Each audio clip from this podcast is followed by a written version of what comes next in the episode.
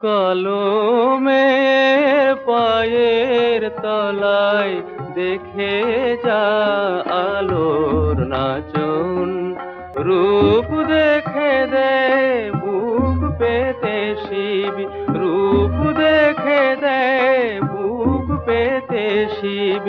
যার হাতে মরণ বচন, দেখে যা আলোর নাচন। কালীঘাট নামটি শুনতেই মা কালীর কালো রূপ চোখের সামনে ভেসে ওঠে। রক্তজবা আর মুন্ডমালায় শোভিতা মায়ের পায়ের নিচে মহাদেব দেখলেই যেন ভক্তিতে মাথা নুইয়ে আসে। আর কলকাতায় কালী বলতেই মনে আসে কালীঘাটের কথা। বিশেষজ্ঞরা বলেন, কালীঘাটের থেকেই নাকি এসেছে কলকাতা নাম। কত পুরনো কালীঘাট? কেমনই বা ছিল বঙ্গের শাক্ত পূজার প্রাথমিক লগ্ন? কালীঘাট মন্দিরের প্রতিষ্ঠাই বা কে করেছিলেন? শতাব্দী প্রাচীন হারিয়ে যাওয়া একটি লেখা আমরা আজ পড়ব আমাদের এই পর্বে। আমাদের চ্যানেলটি সাবস্ক্রাইব করুন আর শুনতে থাকুন আজকের পর্ব। আপনি শুনছেন ক্লক টাওয়ার। পৃথিবীর বিভিন্ন দেশের বিভিন্ন সময়ের বিভিন্ন মানুষের গল্প নিয়ে আসি আমরা প্রত্যেক সপ্তাহে। মানে গল্প হলেও সত্যি। আমাদের চ্যানেলটি সাবস্ক্রাইব করুন আর শুনতে থাকুন আজকের পর্ব।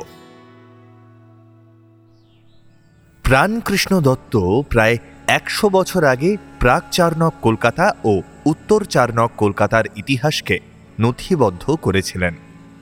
তেরোশো আট থেকে তেরোশো দশ বঙ্গাব্দের মধ্যে প্রাণকৃষ্ণ দত্তের লেখা কলকাতা বিষয়ক চোদ্দটি প্রবন্ধ নব্যভারত পত্রিকায় দীর্ঘ সময় ধরে প্রকাশিত হয়েছিল। পরে সেটি একটি পূর্ণাঙ্গ গ্রন্থ কলকাতার ইতিবৃত্ত নামে প্রকাশিত হয়েছিল। আজ আমরা পড়ছি প্রাণকৃষ্ণ দত্তের লেখা কলকাতার ইতিবৃত্ত গ্রন্থটির কালীঘাট অধ্যায়টি। আমাদের শ্রোতা বন্ধুদের কথা মাথায় রেখেই শতাব্দী প্রাচীন লেখাটি পরিমার্জনা ও সম্পাদনা করেছেন দেবস্মিতা। কালীঘাট। কলকাতার প্রাচীন ইতিহাস বলতে কালীঘাটের কথাই সর্বপ্রথম বলতে হয়। এই সম্বন্ধে যতটা সম্ভব তথ্য সংগ্রহ করা যেতে পারে, তা আমরা করেছি। এছাড়া আর কোনো কথা যদি কেউ জানেন, আমাদের তা অবশ্যই জানাতে পারেন। ভারতবর্ষের মানুষ যখন সভ্যতার চরম সীমায় উপস্থিত হয়ে জাহাজে চড়ে পৃথিবীর সকল স্থানে ভ্রমণ করতেন তখন শক্তি পুজো এদেশের প্রধান ধর্ম ছিল। বর্তমানকালের প্রত্নতত্ত্ববিদরা নানা দেশে ভারতীয় দেবদেবীর মূর্তি এবং মন্দির আবিষ্কার করে তা প্রমাণ করেছেন। অগ্নি উপাসনার পরেই শিবের উপাসনা এবং তার সঙ্গে সঙ্গেই শক্তি পূজার প্রবর্তন হয়। মনুসংহিতা, রামায়ণ ও মহাভারতের সময় শিব এবং শক্তি সাধারণ মানুষের উপাস্য ছিলেন। ক্রমে পুরাণ, উপপুরাণ ও তন্ত্রশাস্ত্রের আবির্ভাবেও এই পূজার প্রাবল্যই বিশেষ রূপে দেখা যায়। অতি প্রাচীনকালে বৈষ্ণব ধর্মের একজন পরাক্রান্ত প্রচারক বা প্রবর্তক বলা যায় মহর্ষি নারদকে। তারপর অনেক মুনি ঋষি তার পদাঙ্ক অনুসরণ করেছেন বটে, কিন্তু তাঁদের থেকেও যে অনেক বেশি সংখ্যক মুনি ঋষিরা শৈব ধর্ম প্রচার করেছিলেন, তাতে কোনো সন্দেহ নেই। অছেলক, অর্থাৎ নাগা সন্ন্যাসীরা চিরদিনই শৈব ধর্মের প্রচারক। শঙ্করাচার্য ও কুমারিল ভট্টের অনেক আগে থেকে তাঁরা ভারতের নানা স্থানের রাজাদের বৌদ্ধ ধর্ম থেকে শৈব ধর্মে দীক্ষিত করে সেই সব দেশে শিব এবং ভক্তির উপাসনার প্রচলন করেছিলেন। উড়িষ্যা থেকে বৌদ্ধ ধর্মের অবসান এবং ভুবনেশ্বর মন্দিরের নির্মাণ, যে এই নাগা সন্ন্যাসীদেরই কীর্তি সে কথা উড়িষ্যার ইতিহাস থেকে জানা যায়। প্রাচীনকালে অধিকাংশ ঋষি নিজেদের জ্ঞান এবং ধর্মভাবে রাজাদের এতটাই মুগ্ধ করতেন যে তাঁরাই রাজগুরু বা পুরোহিত অথবা প্রধানমন্ত্রিত্ব লাভ করে সমগ্র রাজ্যে নিজের পালনীয় ধর্ম অতি সহজেই প্রবর্তন করতে পারতেন। বেদ থেকে শুরু করে তন্ত্র পর্যন্ত বিভিন্ন ধর্মশাস্ত্র অনুসন্ধান করলে ভালোভাবেই বোঝা যায় যে বৈদিক যুগে আর্যরা প্রকৃতির মধ্যে স্রষ্টার অনন্ত শক্তি দর্শন করে নানান নামে তাদের স্তব এবং আরাধনা করে আগুনে আহুতি দিতেন। উপনিষদের সময় ঋষিরা এই পূর্বোক্ত আহুতির থেকে ধ্যান যোগে নিজের অন্তরের মধ্যে স্রষ্টাকে অনুভব করাই সমুচিত বিবেচনা করতেন। তাদের মধ্যেও আবার যাঁরা ছিলেন ভাব প্রধান। তারা কেবল স্রষ্টাকে নিজ অন্তরে অনুভব করেই পরিতৃপ্ত হতে পারেননি। তারা সংসারে ঈশ্বরের অদ্ভুত লীলা দর্শন করে নানা রূপক ছন্দে তার বর্ণনা করতেন। আর এইখানেই এই ভাবের ভিন্নতার কারণেই সাম্প্রদায়িকতার আবির্ভাব হয় বলেই অনুমান করা যায়। ভগবানের অনন্ত করুণায় সকলেই বিশ্বাসী ছিলেন।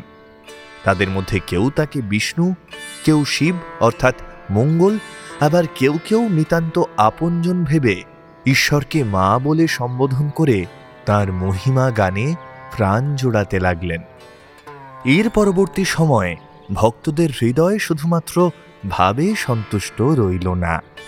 তারা ভাবের উচ্ছ্বাসে ইষ্টদেবের ভাবময় মূর্তি আকৃতিতে পরিণত করলেন, যাতে তারা নিজেও সন্তুষ্ট হন এবং তার পাশাপাশি ফুল চন্দন ভোগ নৈবেদ্য অর্পণ করে নিজের মতো করে ঈশ্বরের সেবা করে নিজের ভাবকেও চরিতার্থ করতে পারেন। এরকমটাই ছিল পৌরাণিক অবস্থা। পুরাণের মধ্যে অধিকাংশ এবং প্রধানগুলি ছিল বৈষ্ণব। বৈষ্ণবরা প্রায়ই সংসার ত্যাগী হতেন, কিন্তু শৈব বা শাক্ত পুরাণের সংখ্যা অল্প হলেও তার প্রচার অধিক ছিল। আর সাধারণ মানুষ অর্থাৎ গৃহস্থ মানুষও সেই ধর্ম গ্রহণ করতেন এবং সংসারে থেকেই নিজ ধর্ম পালন করতেন। আর্যাবর্তে এবং দাক্ষিণাত্যে অনেকজন বৈষ্ণব ধর্ম প্রচারকের আবির্ভাব হয়েছিল। কিন্তু বাংলায় শুধুমাত্র চৈতন্যদেবের দ্বারাই বৈষ্ণব ধর্ম প্রচারিত হয়, তাও তার শেষ অবস্থায়। পুরাণের পর ঘন ঘন উপপুরাণের আবির্ভাব হতে লাগল। এদের মধ্যে বৈষ্ণবদের দ্বারা রচিত উপপুরাণ ছিল অতি অল্প। শৈব এবং শাক্তরাই অধিকাংশ উপপুরাণ রচনা করেছিলেন। তারপরে আসে তান্ত্রিক কাল।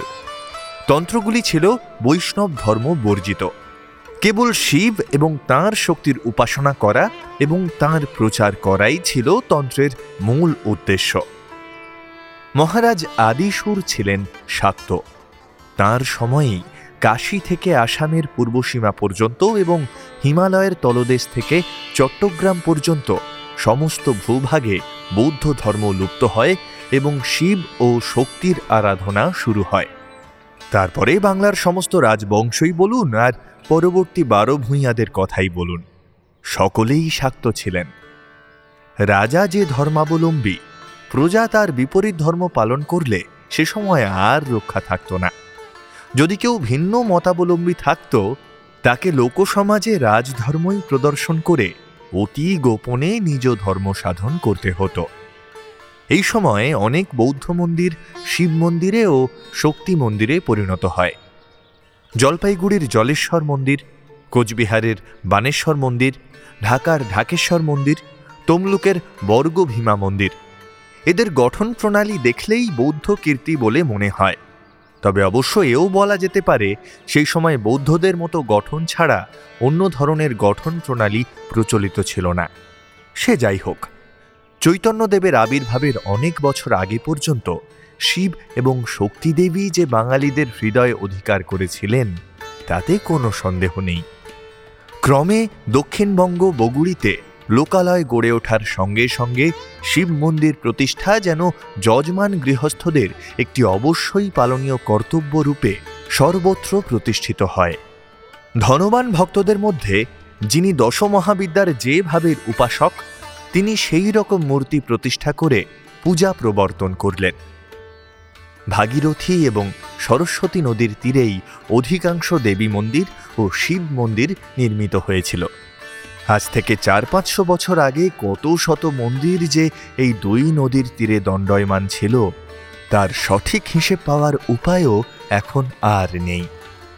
ষোড়শ শতাব্দীর প্রথম ভাগে চৈতন্যদেবের জগন্নাথ ধামে যাত্রার সময় তিনি তার যাত্রাপথের বেশ কয়েকটি প্রধান প্রধান শিব এবং শক্তি মন্দিরের নাম উল্লেখ করে গিয়েছিলেন।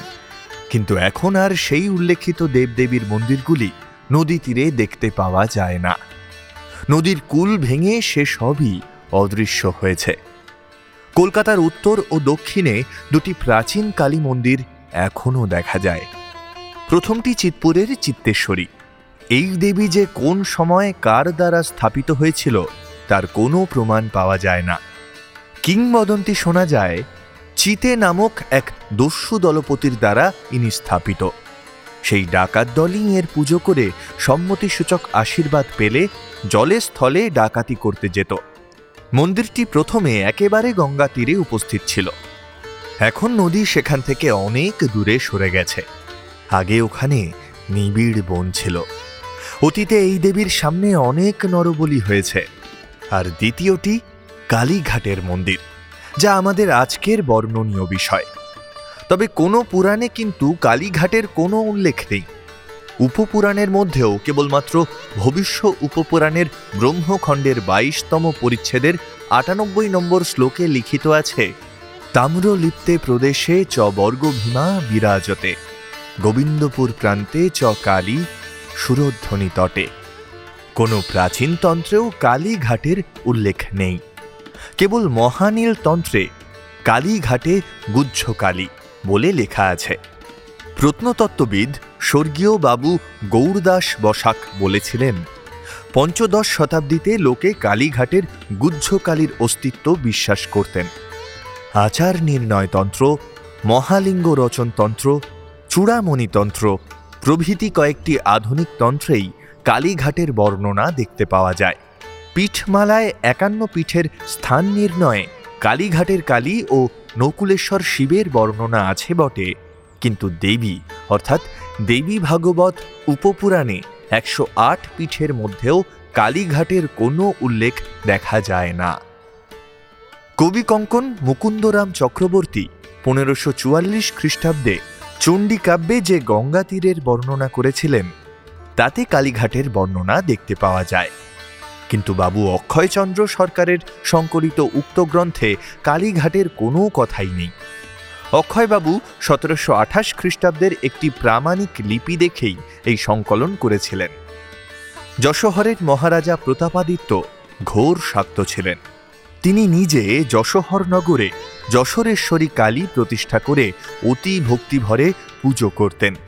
তাছাড়া যে যে স্থানে শক্তি মন্দির ছিল সেই সকল মন্দিরে তিনি পুজোর উপাচার, উপহার, প্রভৃতি প্রদান করতেন। কিন্তু কালীঘাটের কালীর কোনো উল্লেখ তার জীবনচরিতেও পাওয়া যায় না। কিন্তু বাংলার এই অংশ যে তার অজ্ঞাত ছিল, তাও নয়। কারণ বেহুলা, অর্থাৎ বর্তমান বেহালায় তার যাতায়াত ছিল। কলকাতার কাছে সলিখা, অর্থাৎ শালকিয়ায় তিনি একটি দুর্গ নির্মাণ করেছিলেন। কালীক্ষেত্র দীপিকার রচয়িতা বলেন রাজা প্রতাপাদিত্যের কাকা বসন্ত রায় ছিলেন ভুবনেশ্বর চক্রবর্তী ব্রহ্মচারীর মন্ত্রশিষ্য এই ভুবনেশ্বর চক্রবর্তী কালী মন্দিরের বর্তমান সেবাইত বংশের আদি পুরুষ ছিলেন আর কালী মায়ের প্রথম মন্দির নির্মাণ করে দেন বসন্ত রায়। কিন্তু তার সাথে যেহেতু প্রতাপাদিত্যের জ্ঞাতি বিরোধ ছিল, সেই কারণে জ্ঞাতির গুরুর দেবস্থানে যাওয়া তার পক্ষে ছিল অসম্ভব। ষোড়শ শতাব্দীর শেষ ভাগে রাজা মানসিংহ বাদশাহ আকবরের পক্ষ থেকে যখন বাংলার বিদ্রোহ দমন করতে এসেছিলেন, তখন তিনি একরকম সমস্ত বঙ্গদেশ তন্ন তন্ন করে ভ্রমণ করেছিলেন। কিন্তু তিনিও কালীঘাটের সন্ধান পাননি।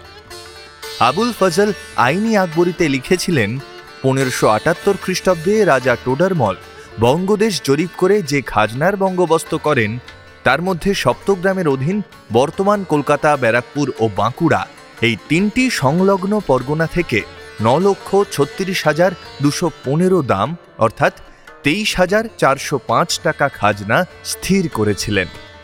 তিনি চৌরঙ্গীর জঙ্গলের কিছুটা অংশ কলকাতার মধ্যে এনেছিলেন। কিন্তু তখন কালীঘাটের অবস্থা এমন ছিল যে তিনি তার উল্লেখ করেননি।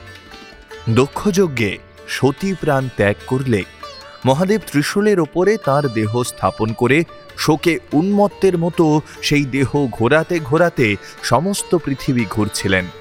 তখন বিষ্ণু সুদর্শন চক্রের দ্বারা সেই দেহ একান্ন অংশে, আবার কোনো কোনো মতে একশো আট অংশে ছেদন করেন। যে যে স্থানে সতীর দেহের অংশ পড়ে, সেই সেই স্থানকে মহাপীঠ অর্থাৎ পুণ্যক্ষেত্র বলা হয়। মহাদেব প্রত্যেক পীঠস্থানে উপস্থিত থেকে পীঠ রক্ষক হন। কলকাতার গঙ্গা তীরে সতীর ডান পায়ের কনিষ্ঠ আঙুল পড়ায়। এখানে কালীমূর্তি ও নকুলেশ্বর নামে মহাদেবের আবির্ভাব হয়। কালীঘাট সম্বন্ধে এই হল মূল কথা। তবে কালীর প্রকাশ সম্বন্ধে অনেকগুলি কিংবদন্তি প্রচলিত আছে। আমরা তার মধ্যে যতগুলো সংগ্রহ করতে সক্ষম হয়েছি, তা নিচে প্রকাশ করা হলো। কীভাবে প্রকাশ ঘটেছিল কালীঘাটের কালীর? শুনতে হলে ফিরে আসতে হবে পরের সপ্তাহে। আজকের পর্ব পাঠে ছিলাম আমি শঙ্খ, মূল রচনা প্রাণকৃষ্ণ দত্ত, পরিমার্জনা দেবস্মিতা, সূত্রধার Koushik Roy, sound design Shankha, cover invisible man. আজকের পর্বটি আপনাদের কেমন লাগল তা জানাতে ভুলবেন না কমেন্টে। আমরা আপনাদের জন্য প্রত্যেক সপ্তাহে নিয়ে আসছি এরকমই সব ঘটনা যা আপনাকে অবাক করবে। আমাদের প্রতিটি পর্ব তৈরির পিছনে থাকে আমাদের একাধিক টিমমেটদের গভীর গবেষণা ও পরিশ্রম। আপনাদের ছোট্ট ভালোবাসা আমাদের এই পর্বটি আরও অনেক অনেক মানুষের কাছে পৌঁছে দিতে পারে। তাই অবশ্যই ভিডিওটিকে লাইক করুন ও বন্ধুদের সঙ্গে শেয়ার করে নিন। আমাদের সমস্ত পর্ব নিয়মিত শুনতে সাবস্ক্রাইব করুন আমাদের চ্যানেলটি আর নিয়মিত নোটিফিকেশন পেতে অবশ্যই বেল আইকনটি প্রেস করে দেবেন। তাহলে আজকের মতো আসি। দেখা হচ্ছে আবার পরের সপ্তাহে।